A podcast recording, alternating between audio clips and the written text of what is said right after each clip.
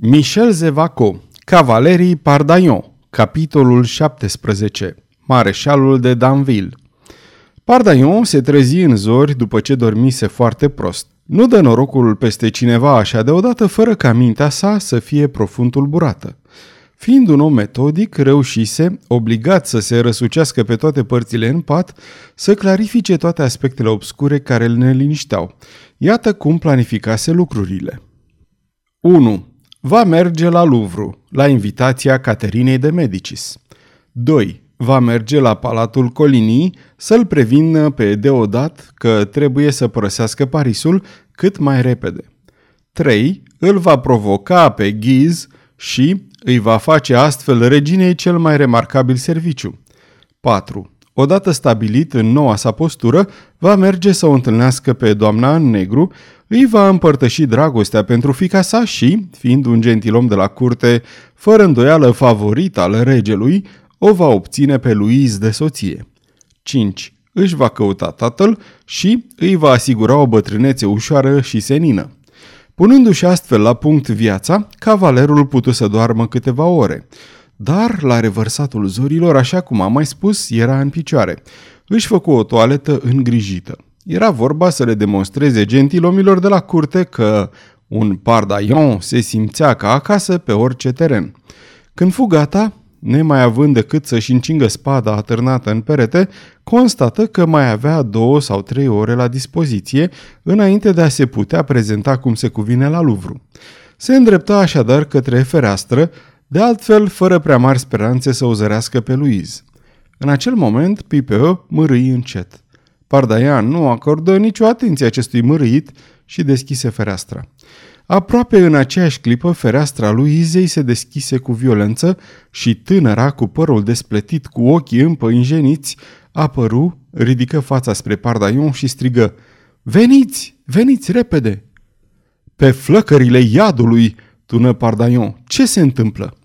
Era prima dată când Luizi se adresa cavalerului și, după toate aparențele, era pentru a-i cere ajutorul și trebuie că pericolul era mare dacă îndrăznise să scoată acel țipăt care semăna cu un strigă de groază.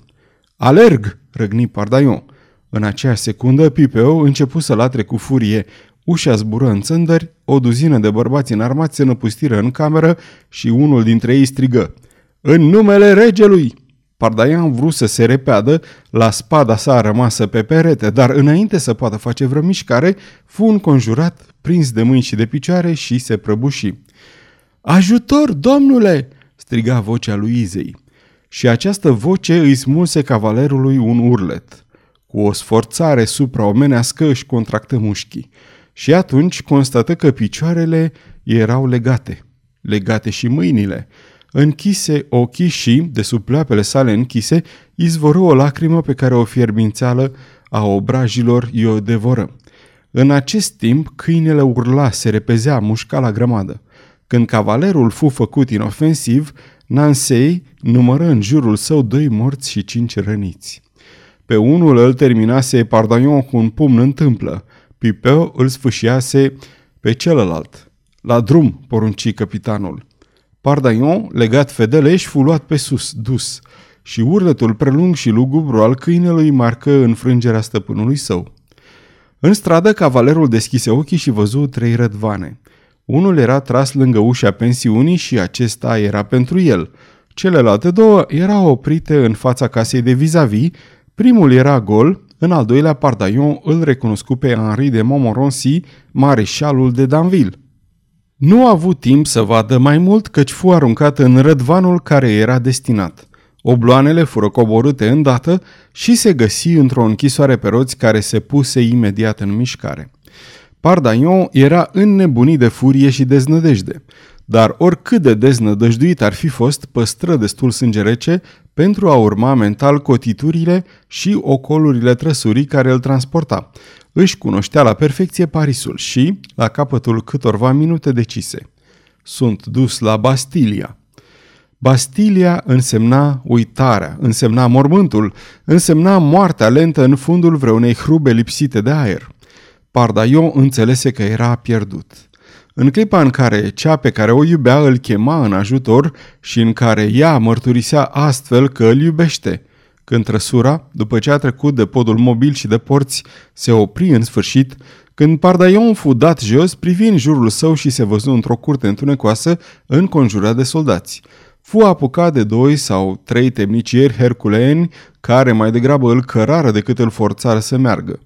Trecu de o ușă de fier, pătrunse într-un culoar lung și umed, ai cărui pereți roși de salpetru lăsau să transpire emanații ucigătoare, apoi urcară pe o scară elicoidală de piatră, apoi trecură de două grilaje de fier, apoi străbătură un coridor și, în sfârșit, Pardaian fu împins într-o încăpere destul de spațioasă, situată la al treilea etaj al turnului de vest.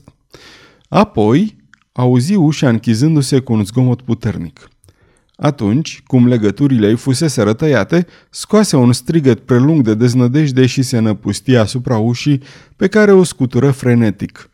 Curând înțelese că eforturile sale erau zadarnice și se prăbuși pe dalele de piatră, lipsit de cunoștință. Ce se petrecea în casa din strada Saint-Denis? De ce Louise, care nu-i vorbise niciodată cavalerului Pardaion, îl chema în ajutor? Este ceea ce vom spune acum în continuare. Mareșalul de Danville o recunoscuse, după cum am văzut, pe Jean de Pien. Odată asigurат că presimțirile nu îl înșelaseră, privi în jurul său și își dădu seama că era ziua în amiaza mare și că, din prăvăliri apropiate, era examinat cu curiozitate. Atunci se îndepărtă și se întoarse la palatul Mesme, unde locuia de fiecare dată când venea la Paris. Chemă pe unul dintre ofițerii săi și îi dădu câteva instrucțiuni. Se aruncă îmbrăcat pe un pat și dormi câteva ore. Spre miezul nopții, adică aproape de momentul în care, cu o zi în urmă, îi întâlnise pe ducele de Anjou și pe acoliția acestuia, se sculă, se înarmă bine și se îndreptă către strada Saint-Denis. Petrecu restul nopții la pândă chiar în locul pe care și-l alesese în noaptea precedentă. Dimineața sosiră două rădvane urmate de soldați. Henri urcă într-unul dintre rădvane pentru a nu fi remarcat și îi făcu semn ofițerului că putea să acționeze. Ofițerul, urmat de o jumătate de duzină de soldați, intră în casă. Proprietara, o bătrână habodnică, îi primi tremurând și își făcu cruce îngrozită când l-auzi pe ofițer spunându-i Doamnă, adăpostiți în casa dumneavoastră două femei protestante. Aceste două hugenote sunt acuzate de lăcăduri strânse cu dușmanii regelui, iar dumneavoastră aveți toate șansele să fiți considerată complice. Eu? Doar dacă nu mă ajutați să le arestez fără tevatură. Sunt la ordinele dumneavoastră, domnule ofițer. Cine ar fi crezut? Hugenote la mine în casă. Molfăind într-una aceste cuvinte între cele patru măsele care îi mai rămăseseră, pioasa femeie urcă scara urmată de ofițeri și de soldați. Bătu la ușă și imediat se simți că în interior se trăgeau zăvorul, se dădea la o parte. Jean de Pien se găsi față în față cu ofițerul. Ce doriți, domnule?" Ofițerul roșii. Însărcinarea nu îi se potrivea decât pe jumătate. Era vorba, pe scurt, de o mică ambuscadă bine gândită. Nu avea nicio calitate pentru a face o arestare. Și acum, în fața acestei femei, înțelegea că era odios. Și tremurând mai tare decât Jean, răspunse cu jumătate de glas, ca și cum ar fi fost rușinat. Doamnă, este vorba de un ordin clar pe care Trebuie să-l îndeplinesc. Iertați-mă, nu fac decât să mă conformez. Ce ordin, spuse Jean, aruncând o privire neliniștită spre camera unde se afla fica sa. Am venit să vă arestez, doamnă. Sunteți acuzată că sunteți protestantă și că ați încălcat ultimele edicte. În acel moment, ușa lui Izei se deschise. Tânăra înțelese totul dintr-o privire. Domnule, spuse atunci doamna în negru, vă înșelați? Ceea ce va, va fi ușor să dovediți, doamnă, până atunci binevoiți să mă urmați, fără scandal, vă rog. Fica mea? Sunt despărțită de fica mea, exclamă Jean, a cărei stăpânire de sine se nărui. Louise scoase un țipăt. Înspăimântată, fără să-și dea seama ce face, alergă la fereastră, o deschise cu violență, îl zări pe cavalerul Pardaion și primul său cuvânt fu chemarea către acel bărbat căruia nu-i vorbise niciodată. Veniți, veniți! Ofițerul, văzând că lucrurile luau o întorsătură neplăcută, intră în locuință urmat de soldații săi. Doamnă, exclamă el, vă jur că nu veți fi despărțită de domnișoara, căci ea trebuie să vă însoțească. Vă jur că vă conduc pe amândouă în același loc. Supuneți-vă deci fără scandal sau mă veți obliga să folosesc violența, lucru pe care l-aș regreta tot restul vieții. Jean îl văzu pe acest ofițer decis să-și pună vorbele în practică. Înțelese pericolul și inutilitatea vreunei împotriviri. În plus, îi se spunea că nu va fi despărțită de Louise. Bine, domnule, spuse ea, relundu-și stăpânirea de sine. Îmi acordați, vă rog, cinci minute pentru a mă pregăti? Cu plăcere, doamnă, răspunse ofițerul, fericit că a scăpat atât de ușor. Și ieși împreună cu soldații în timp ce Jean îi făcea semn bătrânei proprietărese să intre. Aceasta se supuse după ce s-a consultat din priviri cu ofițerul. Jean alergă atunci la fica sa pe care o smulse de la fereastră și o strânse în brațe. Pe cine chemai copila mea?" întrebă ea. Pe singurul om care ne poate fi de vreun ajutor. Cavalerul acela tânăr care se uită atât de des și de insistent spre ferestrele noastre?" Da, mamă," răspunse Louise cu o exaltare febrilă și fără să se gândească la mărturisirea pe care o făceau aceste cuvinte. Îl iubește așadar?" Louise păli, se împurpură și două lacrimi îi umplură genele. Și el?" întrebă Jean. Cred că da, sunt sigură," se bâlbâi Louise. Dacă este așa, crezi că putem să ne bizuim pe el?" A, mamă!" exclamă Louise cu un elan pornit din inimă. Este omul cel mai cinstit, răspund cu capul." Cum îl cheamă?" întrebă Jean. Louise își ridică frumoșii săi ochi speriați ca ai unei căprioare. Dar, făcu ea cu naivitate încântătoare, nu știu încă numele. O, inocență!" șopti Jean cu un surâs umezit de lacrimi și se gândi că și ea, odinioară, iubise mult timp fără să cunoască măcar numele celui pe care îl iubea. Bine, spuse ea, nu avem nici timp și nici de ales. Să sperăm că nu te înșeli. Alergă la un cofret, scoase din el o scrisoare sigilată pe care o scrisese fără îndoială cu mult timp în urmă și luând o foaie de hârtie scrise în grabă. Domnule, două biete femei încercate de suferință se încredințează onestității dumneavoastră. Sunteți tânăr și fără îndoială deschis compasiunii mai mult decât oricărui alt sentiment. Dacă sunteți așa cum credem noi, fica mea și cu mine, veți preda la destinatar scrisoarea din acest plic. Vă mulțumim și fiți binecuvântat pentru serviciul imens pe care ni-l veți face. Doamna în negru Apoi, sigilă totul și, chemând proprietarea, s-a spuse Doamnă Magelon, vreți să-mi faceți un mare serviciu? Vreau, fica mea, și totuși, cine ar fi crezut că sunteți hugenotă, dumneavoastră, o persoană atât de frumoasă și de cum se cade? Doamnă Magelon, mă credeți capabilă să mint? Ei bine, vă jur că sunt victima unei greșeli. În afară de cazul adăugă ea cu o tristețe sfâșietoare, în care toate acestea nu sunt decât o înscenare îngrozitoare. Dacă așa stau lucrurile, făcut cu hotărâre bătrâna credincioasă, spuneți-mi cum pot să vă fiu de folos. Voi duce la capăt însărcinarea dumneavoastră, chiar dacă ar trebui să mă coste. Nu vă va costa nimic, buna mea doamnă. Este vorba să-i dați un plic unui tânăr cavaler care locuiește acolo, în pensiunea aceea, la ultima fereastră de sus. Bătrâna ascunse hârtia. În zece minute scrisoarea dumneavoastră va ajunge acolo. Dragă doamnă, fie ca greșeala să fie recunoscută cât mai repede, căci cine nu vă iubește pe dumneavoastră și cine ar putea susține că sunteți într-adevăr hughenote? Jean mulțumise în acest timp onorabilei bigote și deschisese ușa. Domnule, suntem gata, spuse ea.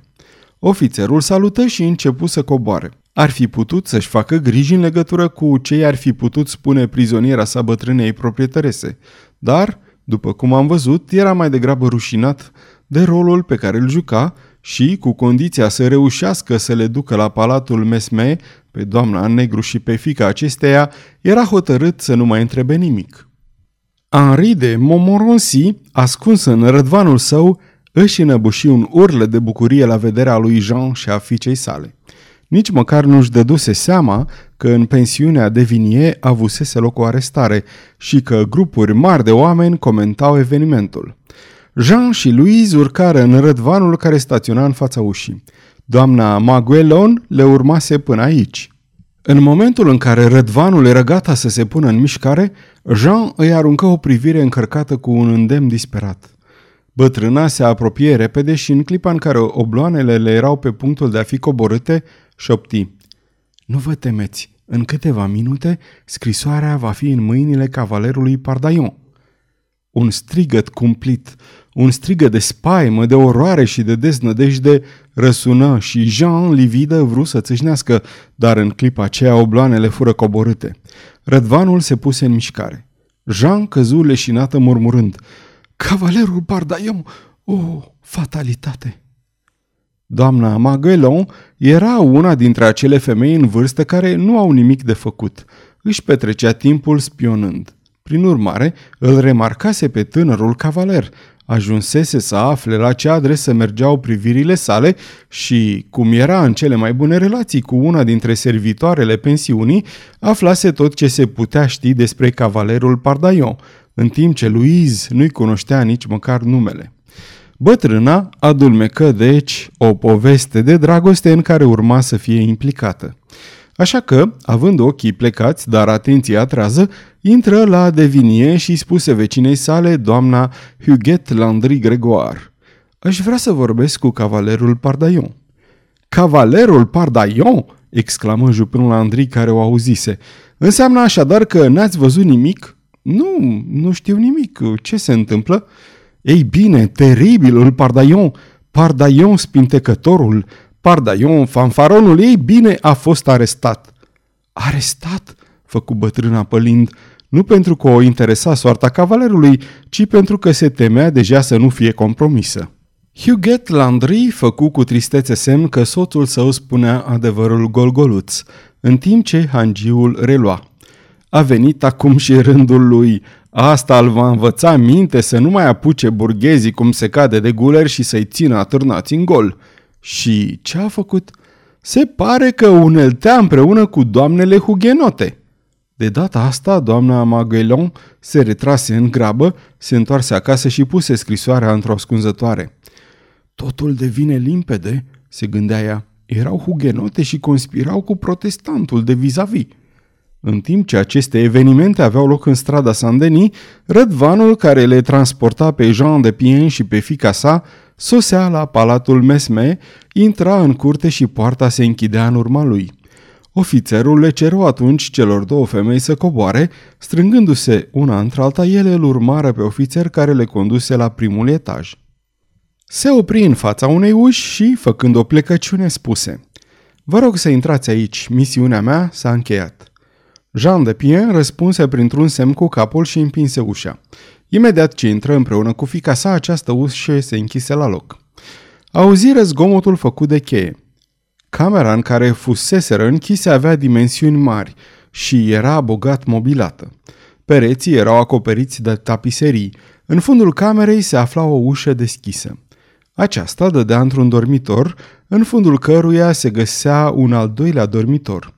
Asta era totul și alcătuia un apartament cu trei camere, ale cărui ferestre dădeau spre curtea palatului. Jean se lăsă să cadă într-un fotoliu. O scrisoare?" exclamă Louise arătând cu degetul o hârtie ce se afla pe masă. O luă și citi. Prizonierele nu trebuie să se teamă de nimic. Dacă doresc ceva, nu trebuie decât să scuture clopoțelul care se găsește lângă această scrisoare. O cameristă se află în slujba lor și va da fuga la primul semnal. Această femeie va fi cea care le va servi prizonierelor prima lor masă. Există toate șansele ca această reținere să nu dureze decât câteva zile. Ce înseamnă toate astea?" șopti Louise. Din fericire, mamă, nu părem a fi într-o închisoare. Poate că ar fi fost de o sută de ori mai bine să fim într-adevăr într-una dintre casele regelui. Jean scutură din cap ca pentru a alunga niște bănuieli cumplite ce o asaltau. Să avem răbdare, copilă, să avem răbdare. Vom ști curând la ce să ne așteptăm, dar până atunci trebuie să-ți fac o mărturisire importantă. Spuneți, mamă, făcu Luiz așezându-se lângă Jean. Copila mea este vorba de acel tânăr cavaler. Luiz se îmbujoră. E adevărat așadar că îl iubești?" exclamă Jean. Louise își lăsă capul în jos. Mama păstră câteva minute de tăcere ca și cum acum ar fi ezitat să vorbească. Acum îi cunoaștem numele, reluă ea vorbind rar. Mamă! Mamă! exclamă Louise. S-ar părea că de fapt acest nume nu vă este necunoscut și că vă provoacă o tristețe secretă pe care eu nu o înțeleg și mă preocupă. Deja adineauri când doamna Maguelon a rostit acest nume, ați scos un strigăt în care se ghicea spaimă și s-ar putea aproape groază. Ați leșinat, mamă. O, tremur, cred că voi afla ceva oribil. Ascultă, Luiza mea, când te-ai născut, biata ta mamă trecuse deja prin multe necazuri. Catastrofe groaznice se abătuseră peste ea, într-atât încât, Luiz, dacă nu ai fi fost tu, aș fi murit de durere și de deznădejde. Nu vei putea niciodată să înțelegi cât de dragă mi erai. Mamă, nu trebuie decât să vă privesc pentru a-mi da seama, făcu Luiz tremurând. Dragă copilă, da, te iubeam la fel cum te iubesc acum, te iubeam mai mult decât pe mine însă, mai mult decât orice pe lume, pentru că te iubeam mai mult decât pe el. El, soțul meu, tatăl tău. A, mamă, nu ați vrut niciodată să-mi spuneți numele lui. Ei bine, îl vei afla. A sosit timpul. Tatăl tău, Louise, se numea François de Montmorency. Louise scoase un țipăt slab. Spuneți până la sfârșit, mamă!" exclamă ea. Nu pentru că fusese uluită de acest nume faimos, ea care crezuse mereu că are o origine umilă, dar își amintea că mama sa îi spusese că unul dintre bărbații de care trebuia să se teamă cel mai mult se numea Henri de Montmorency. Palpitând, se agăță, ca să spunem așa, de buzele mamei sale care continuă. Tatăl tău, Louise, era plecat într-o campanie grea. Eu îl credeam mort. Într-o zi, zi de bucurie nețărmurită și de nefericire cruntă, am aflat că trăia.